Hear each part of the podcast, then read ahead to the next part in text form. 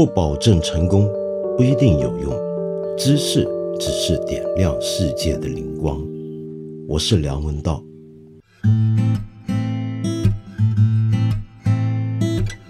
我总算看过了最近成为热门话题的《地球最后的夜晚》。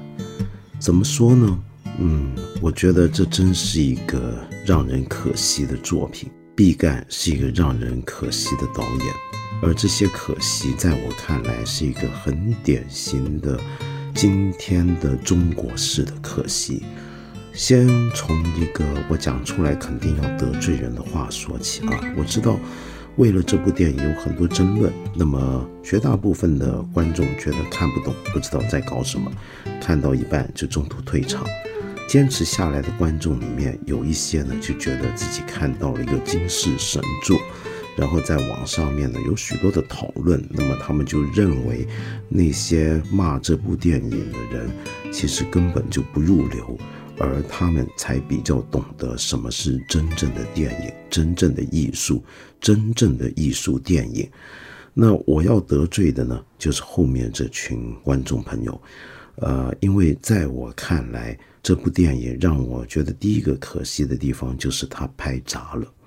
我真的不认为这是一部很优秀的作品。那么当然，你可以说是我的电影欣赏水平太低，这极有可能。呃，但我还是要老实讲，照我看来呢，这部片子呢，我该怎么样定位它的评价的位置呢？嗯，我曾经很多很多年前曾经做过连续好几年的独立电影评审。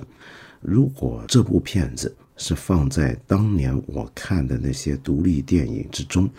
参加我当时当过评审的那些比赛的话，我觉得他应该会拿第一名，会拿到最大的奖。但我指的就是在那些青年们实验性的独立电影作品当中，那么我觉得他展现出了一个导演的希望、一个前途，跟他的才华，跟他的想象力。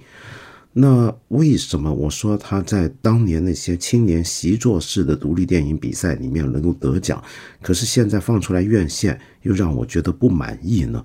那就是因为这部片子整个营销宣推的方式似乎在鼓励我把它当成一部认真的、成熟的、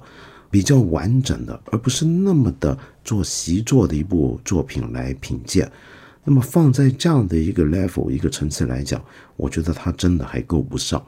嗯，我就不在这个问题上多纠缠，就简单的说一下我信任的一些影评人跟朋友他们的评论。比如说像廖伟棠这位诗人、摄影家，同时也是一个很出色的影评人啊。先预告一下，他很快就会在我们看理想里面推出他的节目了。那么他呢，曾经写过毕赣的第一部电影《路边野餐》，他觉得《路边野餐》是一个可以打八十分的好作品，扣掉二十分呢，则恰恰来自失意。他标榜的失意所带出的种种的刻意。而且呢，廖伟棠当年评论《路边野餐》，就跟我看到《路边野餐》的感觉一样，就是这是一个让你看到希望的作品，然后让你很期待他接下来会拍什么。那么接下来他交出的就是《地球最后的夜晚》，而廖伟棠在关于《地球最后的夜晚》里面，就跟我一样，完全是失望了。为什么？因为他说，作为电影，它的问题比《路边野餐》更大。大在什么地方呢？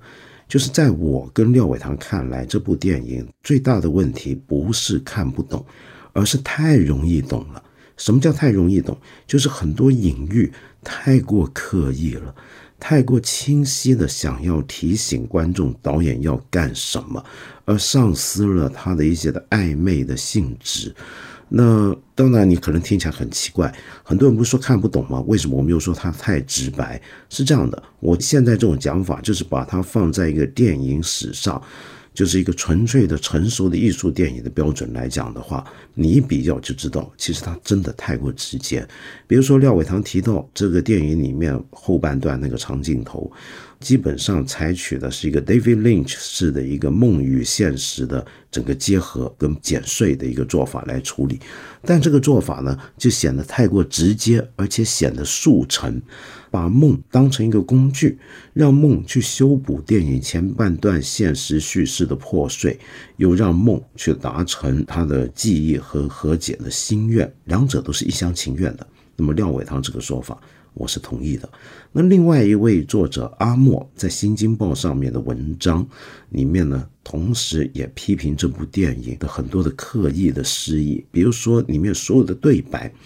像这些句子啊，人和人之间不都是由误会组成的？你要相信我，就像相信那段咒语一样。人在最伤心的时候，会连着苹果的核吃完一整颗苹果。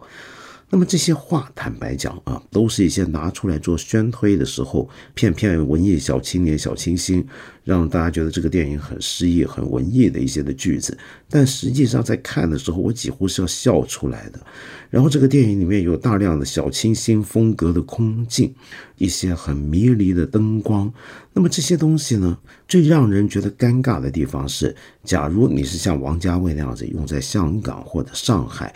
那那种小资情调是说得过去的，但是用在凯里这样的一个偏远的农村里面，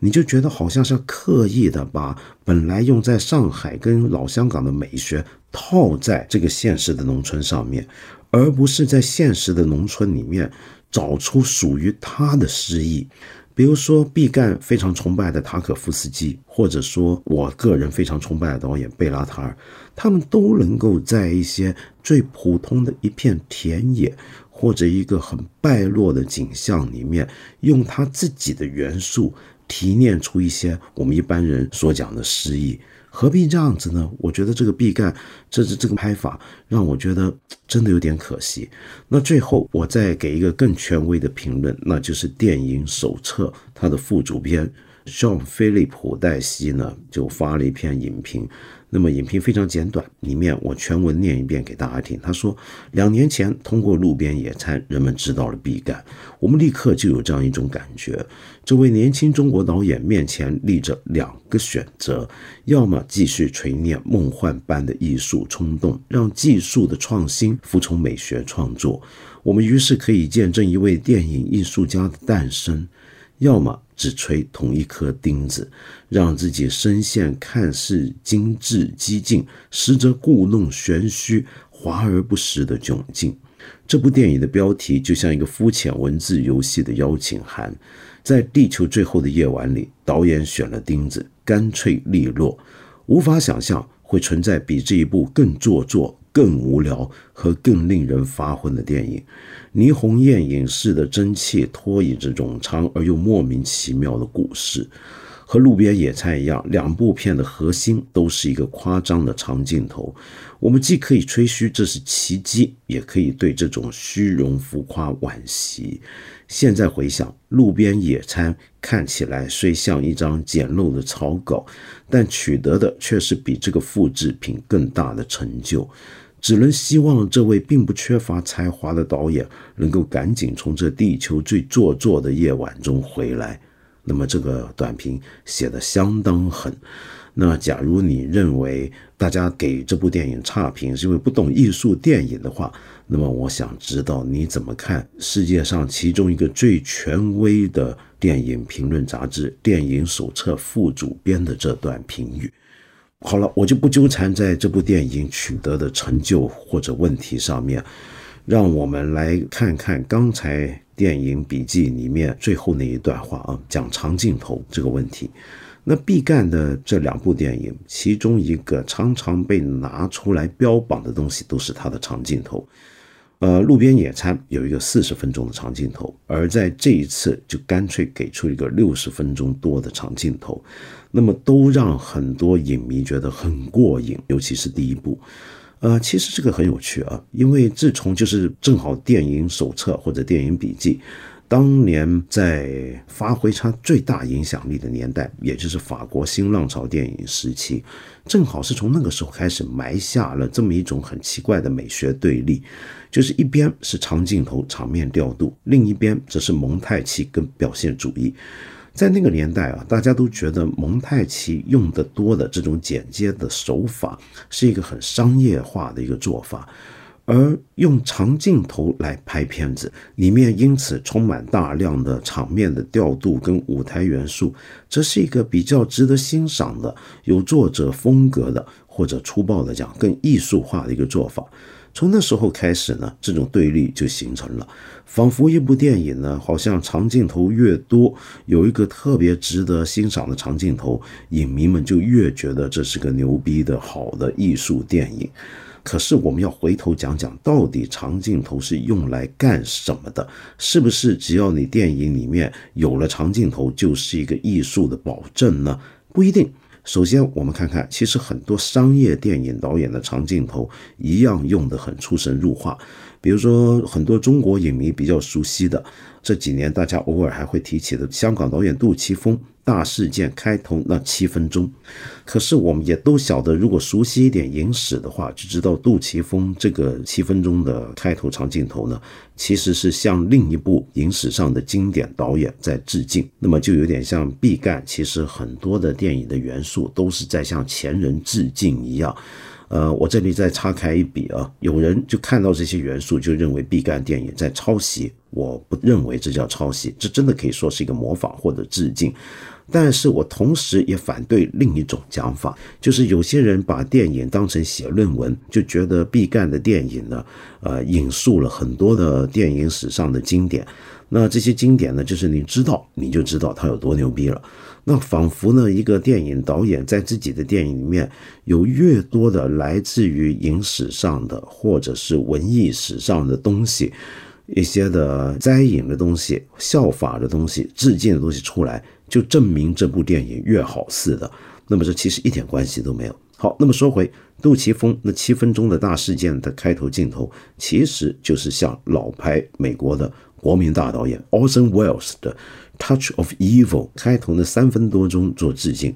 那么其实在我看来，这两个导演的这个开头的这段长镜头都是各有千秋。好，另外再给大家讲一个大家意想不到的商业导演，其实也很擅长拍长镜头，那就是史皮尔伯格。没错，史皮尔伯格是很会用长镜头的一个商业导演。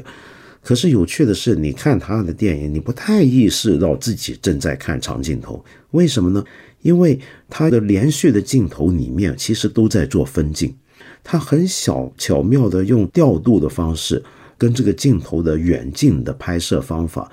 起到了同一个镜头之内去做分镜的效果，同时带出了韵律节奏，那么也展现了长镜头最能够把握的，就是你一个镜头里面的不同的人物，或者这个人物与他环境之间的关系。那为什么他们要拍长镜头呢？我们可以问啊，像刚才说那商业导演，最重要的理由就是因为一个镜头下来，它里面呢保持着一个情绪的不中断，我们可以观众们跟着这个镜头一路走，酝酿出、发展出一些情绪。比如说，某些商业导演在拍一些悬疑片的时候，喜欢用一个长镜头带我们逐渐走入一个恐怖的现场。那镜头不中断，我们就跟着这个镜头焦点一直走，我们情绪就被拉紧起来了，是不是？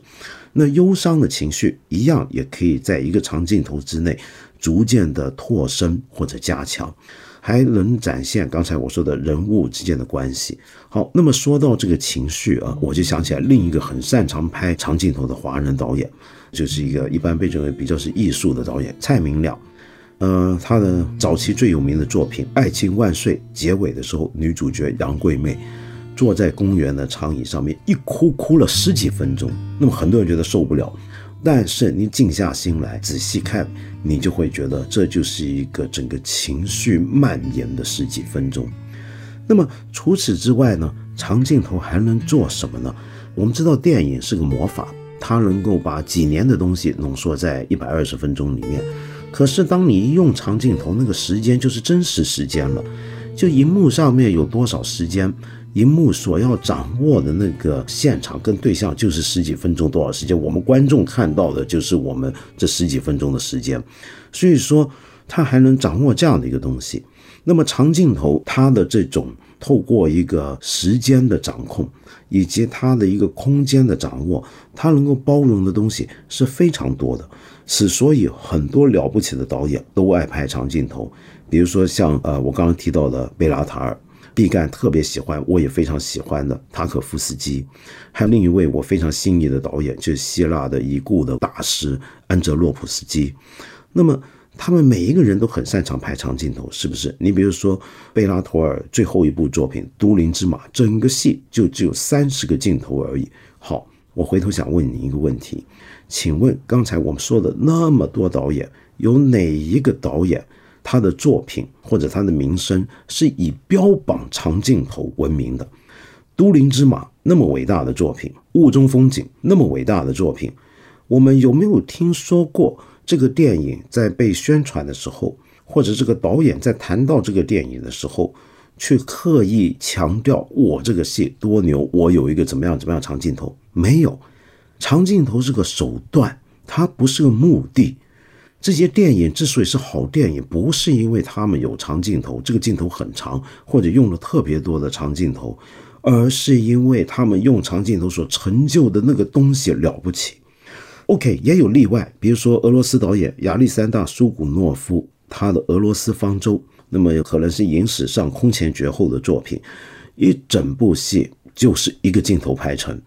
那么理论上讲，其实它还是有目的的啊。他就是要用透过拍圣彼得堡的东宫艺术馆，然后用一个镜头去透过里面的展品，去展现出整个俄罗斯的历史。那个场面调度之复杂是难以想象的，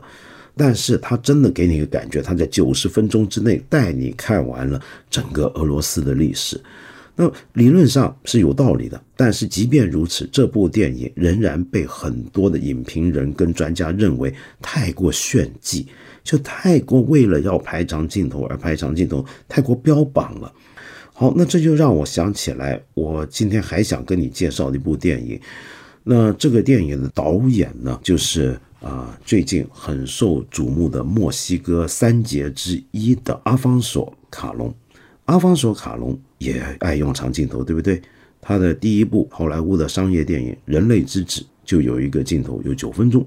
那么，在他商业上最成功的电影《地心引力》有一个十六分钟的长镜头。但坦白讲，这个其实是一个耍了小手段、用了技术的方式来虚构的一个长镜头。但我们也不会听到说阿方索·卡隆就标榜他的长镜头，是不是？那么说回阿方索·卡隆，为什么我要提到他？因为他最近有一部黑白的电影，很感人的一部电影，叫《罗马》，大家都认为是二零一八年最好的电影之一。请注意啊，这个电影是用黑白拍的，可是他也没有特别强调它是个黑白片，他有一些很晶莹的长镜头，也没有去说他要拍长镜头或者标榜这个东西。更重要的，我想说的是什么？请注意。这一部电影花了九千多万人民币，大概，呃，九千多万人民币跟毕赣拍这部《地球最后的夜晚》用了五千万比起来，当然是多上了一倍。可是你要注意，阿方索·卡隆是什么导演？他曾经做过威尼斯电影节的评审团主席，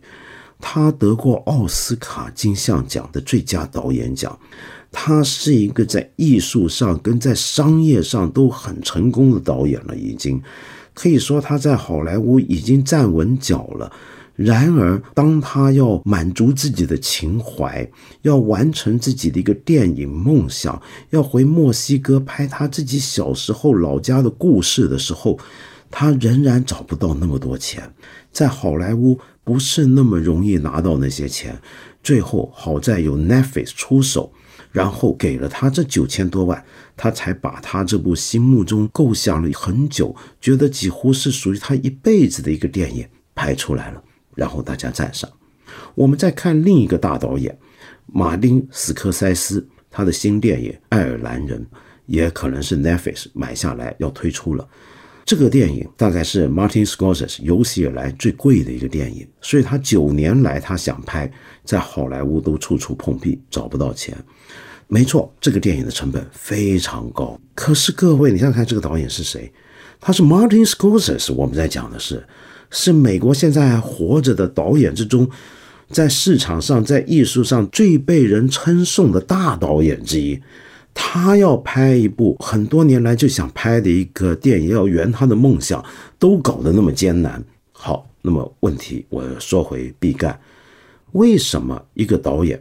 他第一部片子是长片，用了十七多万或者二十万的人民币，第二部长片就忽然可以增加到五千万人民币，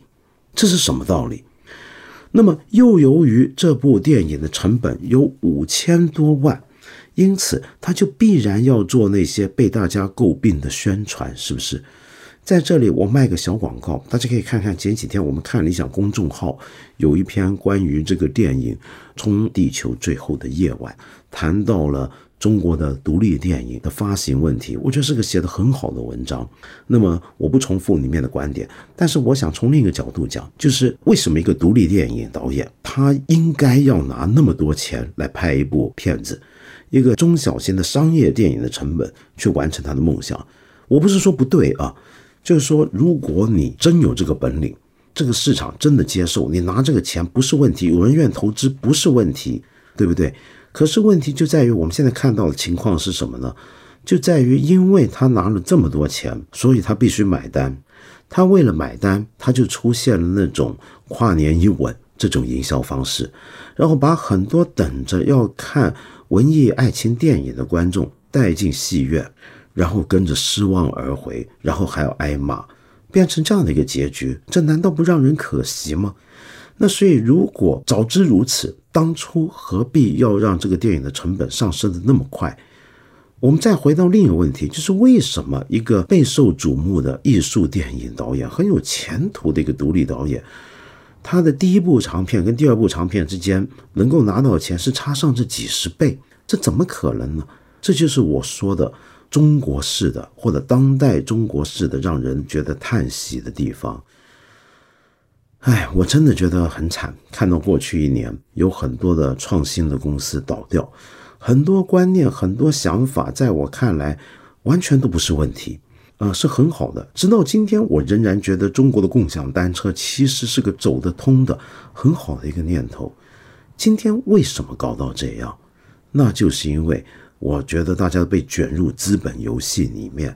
钱来的太急、太快、太多，然后到了一定时候，甚至很短的时候，你要还债的。像知识付费，最近也是大家常常讨论的事情。我觉得概念上也是行得通的，是有道理的。可是，在一窝蜂的融资热潮里面，你被那么多钱拱到那样的一个位置之后，你怎么下来呢？你怎么落地呢？嗯，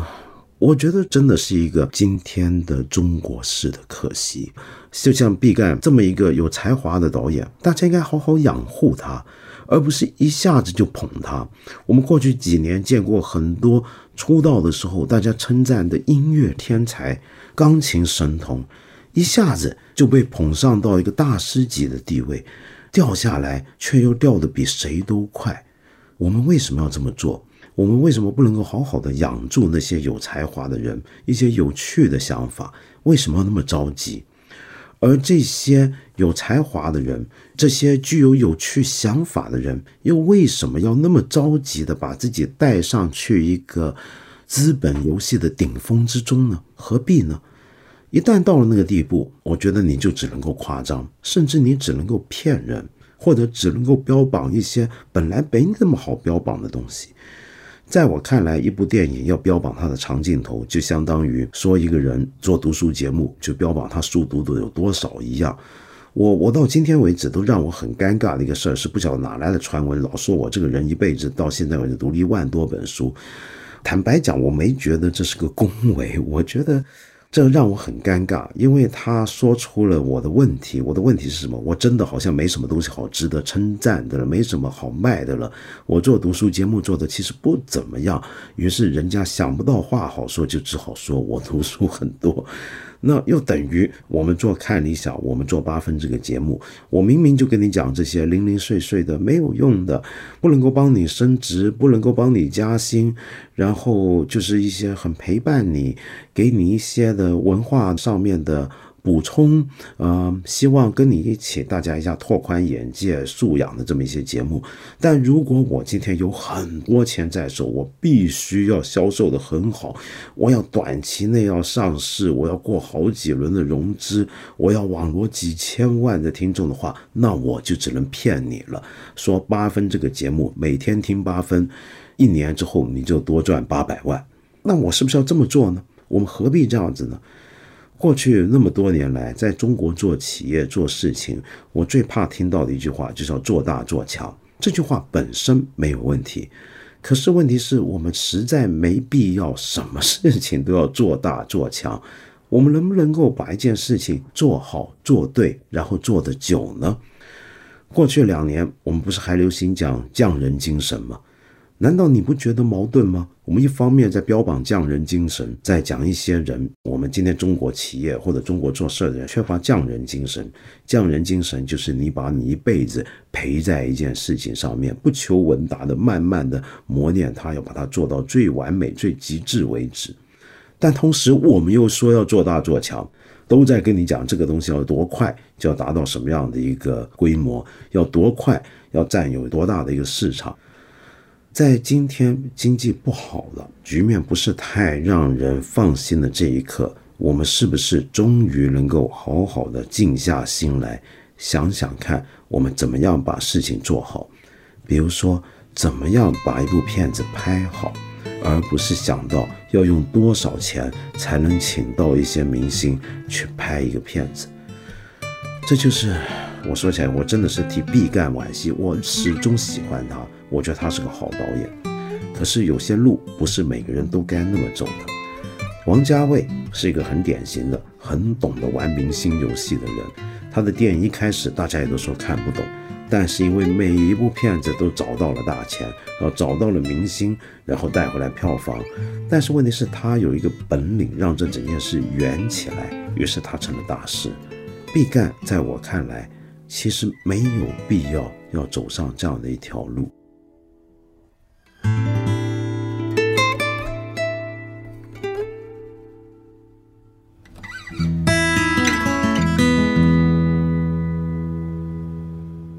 这么多年来，直到现在，我们在做八分这个节目，我最常收到的一个问题，就是关于焦虑的问题。举个简单的例子，我们有这么一个朋友，叫做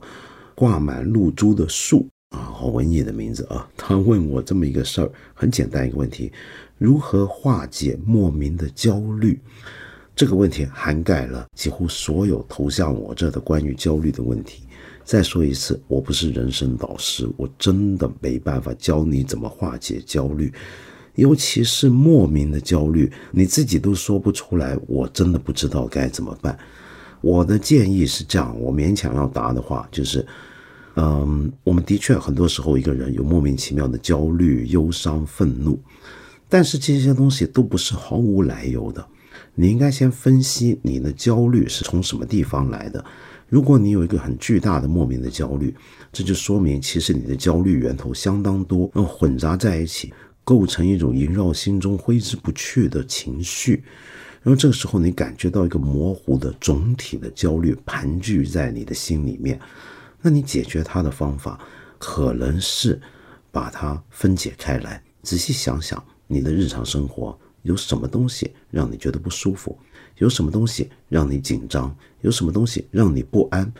要找出这些问题的源头，一个一个一个来解决。解决不了，就至少你知道那个东西是什么，然后把它放在心里面，好像有不同的柜子，或者心里面就是一个房子，放在不同的角落。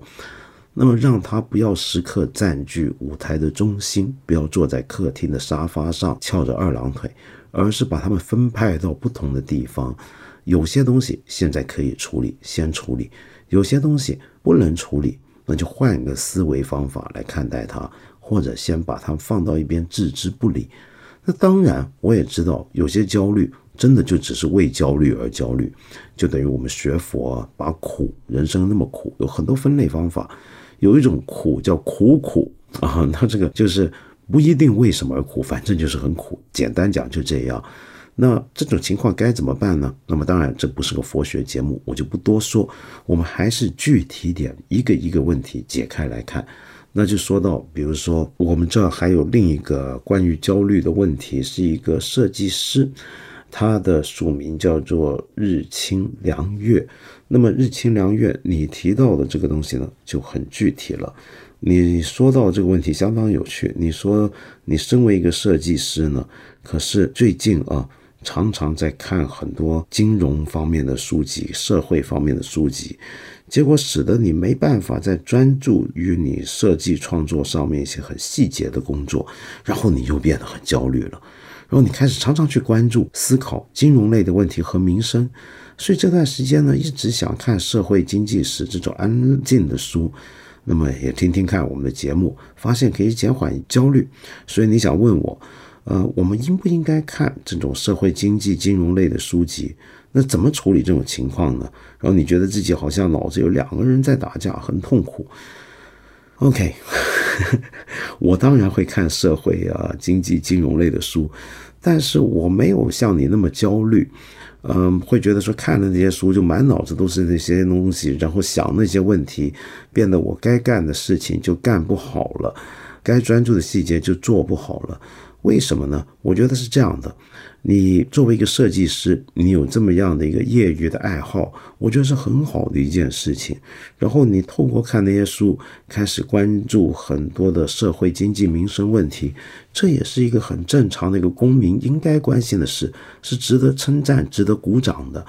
可是你到底应不应该因此就觉得你满脑子都是那些，让你的工作都没办法做好呢？我觉得。这里面你可能要懂得为自己的心里面划界限，你可能尽量让自己每做一件事情的时候，这个心就专注的停留在一件事情上头，其实就是训练自己专注。你在做设计的时候，你就在专心做设计；那你别的时候，你继续去想你的金融问题，这不是个问题，对不对？嗯，当然你具备了很多社会经济方面的知识。对社会民生有了多一点的观察，你会发现啊，将来这不止不让你焦虑，甚至会让你更能够做好一个设计师要做的事情。一个好的设计师是对社会有洞察力的，是一个了解人类日常生活他的处境、他的脉络的人。他能够从一个更大的角度来思考设计的本质，然后去解决设计上要解决的问题的。所以你现在不要焦虑，你专心做好你以前的事，然后你专注的把你的心分割成两部分，每一样东西各自分一部分，然后有一天他们会打通的，相信我，他们会带给你一个更大的满足感的。OK，简单讲，我只能这么讲。我不是人生导师啊，所以也许这个答案对你来讲不中听，那我也黔驴技穷了。我们八分这个节目每星期三、每星期五都会在看理想 APP 和看理想微信公众号同步更新，欢迎你给我留言，提出你的问题或者建议。我们今天就先聊到这里了。下期节目再接着谈。